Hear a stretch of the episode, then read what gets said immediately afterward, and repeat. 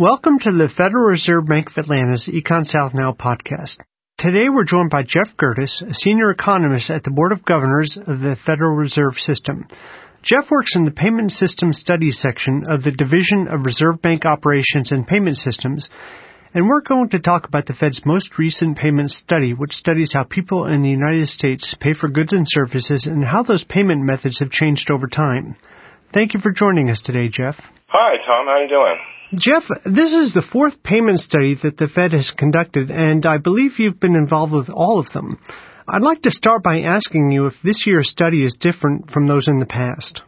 Yeah, we stepped back and thought about all of the things that have been happening in the payment system recently and realized that our survey was a great opportunity to include some new information that the industry has been really needing to understand better how things are changing in the payment system. And if you want an example, we included unauthorized transactions. In general, all of our surveys, we ask for more underlying details because of the various developments in technology with cards, for example. Now there are chip cards, and that's an important piece of the future of fraud prevention, for example. Most of the different payment categories, we added additional questions, and we've been really lucky that our partners recognize the value of responding to these surveys. Interesting. You know, as individuals, I think the way we pay for things over time aren't really remarkable on a day-to-day basis, but seeing the study really brings the changes into sharp relief. Were the study's results as you expected? Did anything show up that you didn't anticipate? Well, the big news, I think, for the decade has been the massive rise in debit card use, and that continued with the amount of use, which is getting close to 50 billion payments now, nobody ever anticipated that usage might grow so fast and, and so large, and one would expect it to start to taper off at some point just by saturating the market. But it had the largest amount of growth during the past three years of any payment type. Yes, the study indicates that card payments make up a really significant portion of all payments. Could you describe what is included in this type of payment? Back in the early part of the 20th century, cash was king, and to some extent maybe still is. But over time, cash has been replaced by non-cash payments. It's very difficult to measure the number of cash payments, but we can measure how other kinds of payments have changed. And the first kind of payment that really started to displace cash was paper checks. You know, and after that, well, there's certainly sort of retail store cards that were very popular in the past. The general purpose credit card kind of started to take off, and that was the kind of card offered by banks. And then the debit card, which started out as purely really an ATM card for withdrawing cash, ultimately started being accepted at the point of sale. There's the ACH as well, that stands for Automated Clearinghouse, and that was begun in the late 60s as a replacement for check payments where the payment goes as an electronic funds transfer between banks. And people are familiar with ACH because often people are receiving what's called a direct deposit of their payroll check into a bank, and that's a very popular use of ACH.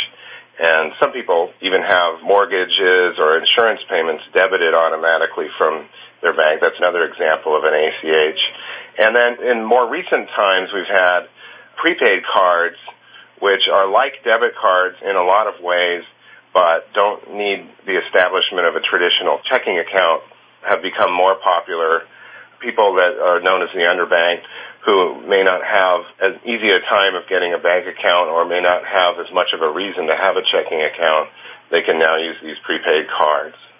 In addition to that, we also cover emerging payments. We collect information from about a hundred or so different types of emerging payment companies, and we track things like internet payments. The mobile payment space is now becoming more important and hasn't taken off to a large extent in the U.S., but we're expecting that to become a popular method of payment in the future. And so we do the emerging payments to make sure that we're monitoring changes as they develop. Jeff, what do the study results tell us about unauthorized transactions? Well, unauthorized transactions, we named them that. What we're really facing in a lot of payment situations is opportunities for nefarious people to commit fraud. So it's very difficult really to define fraud. There are all sorts of types of fraud and we wanted to focus in on payments fraud. Classification, calling it unauthorized payments and defining that as being the payments that are not authorized by either the cardholder or the account holder and would have been made by a third party. So an example would be somebody stealing your credit card and taking it to the local electronics store and buying a stereo with it. The variety of things that we covered were credit and debit cards at the point of sale and also when the card is not present. And one example of a card not present situation is becoming more popular, the, you know, buying things online from online retailers.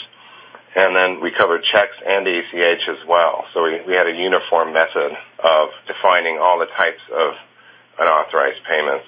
Jeff, can you talk about the relative amount of fraud from the different payment types or different payment methods? Our estimate was that total fraud in 2012 was about $6.1 billion, and that was from about 31 million unauthorized transactions overall. But cards had the lion's share almost two thirds of the fraud by value. And when you look at the picture of payments, most value is transferred using the ACH system and the check system, which are usually used for large value payments. Cards are smaller value, but even under those circumstances, most fraud is perpetrated by cards.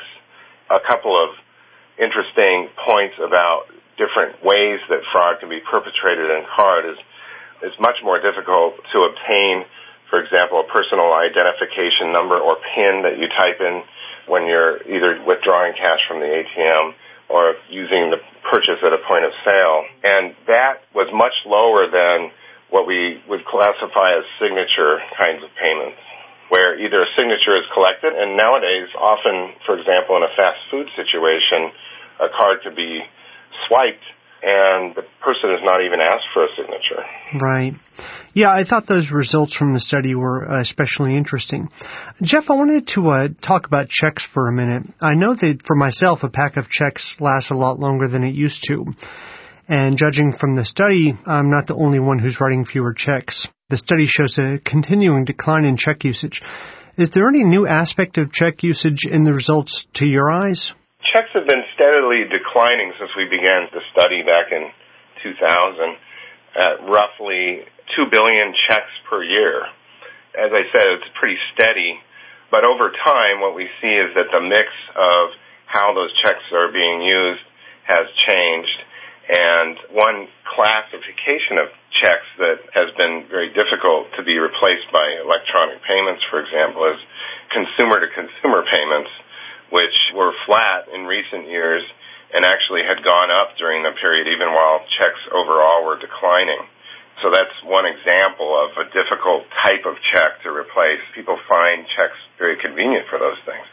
Although we have not really seen evidence of the decline tapering at this point, one would expect that it would kind of reduce in the future. I would expect that checks will be around for some time.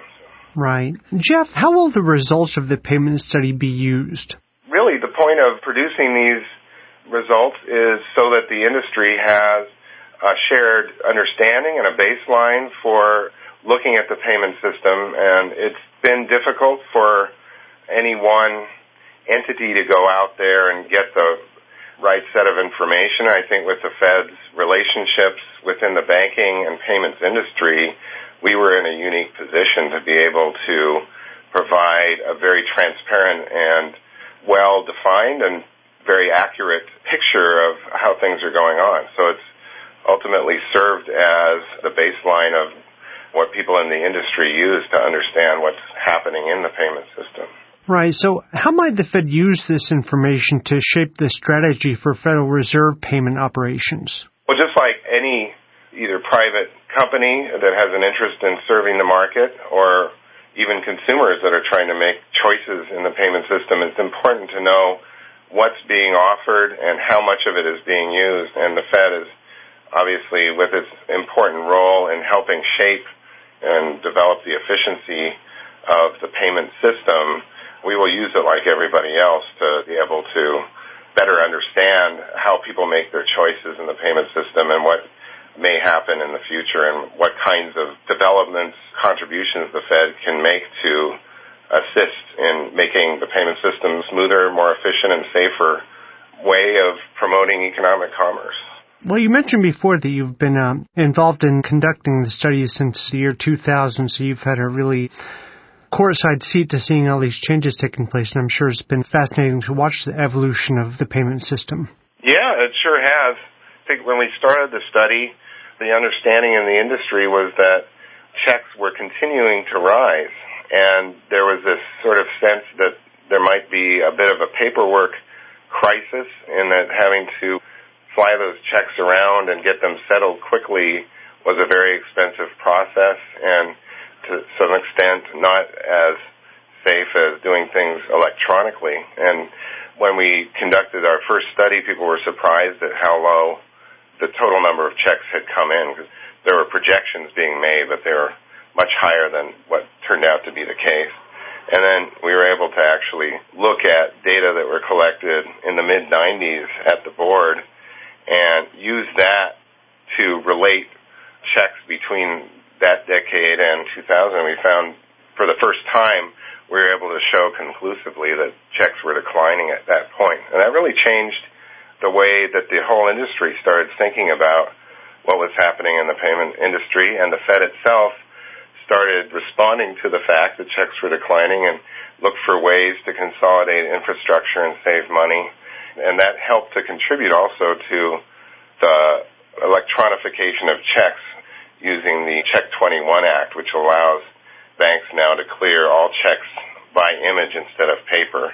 And there's a lot of steps along the way, and there's many different events that contributed to what's happened over the last 15 years that I've been looking at the data.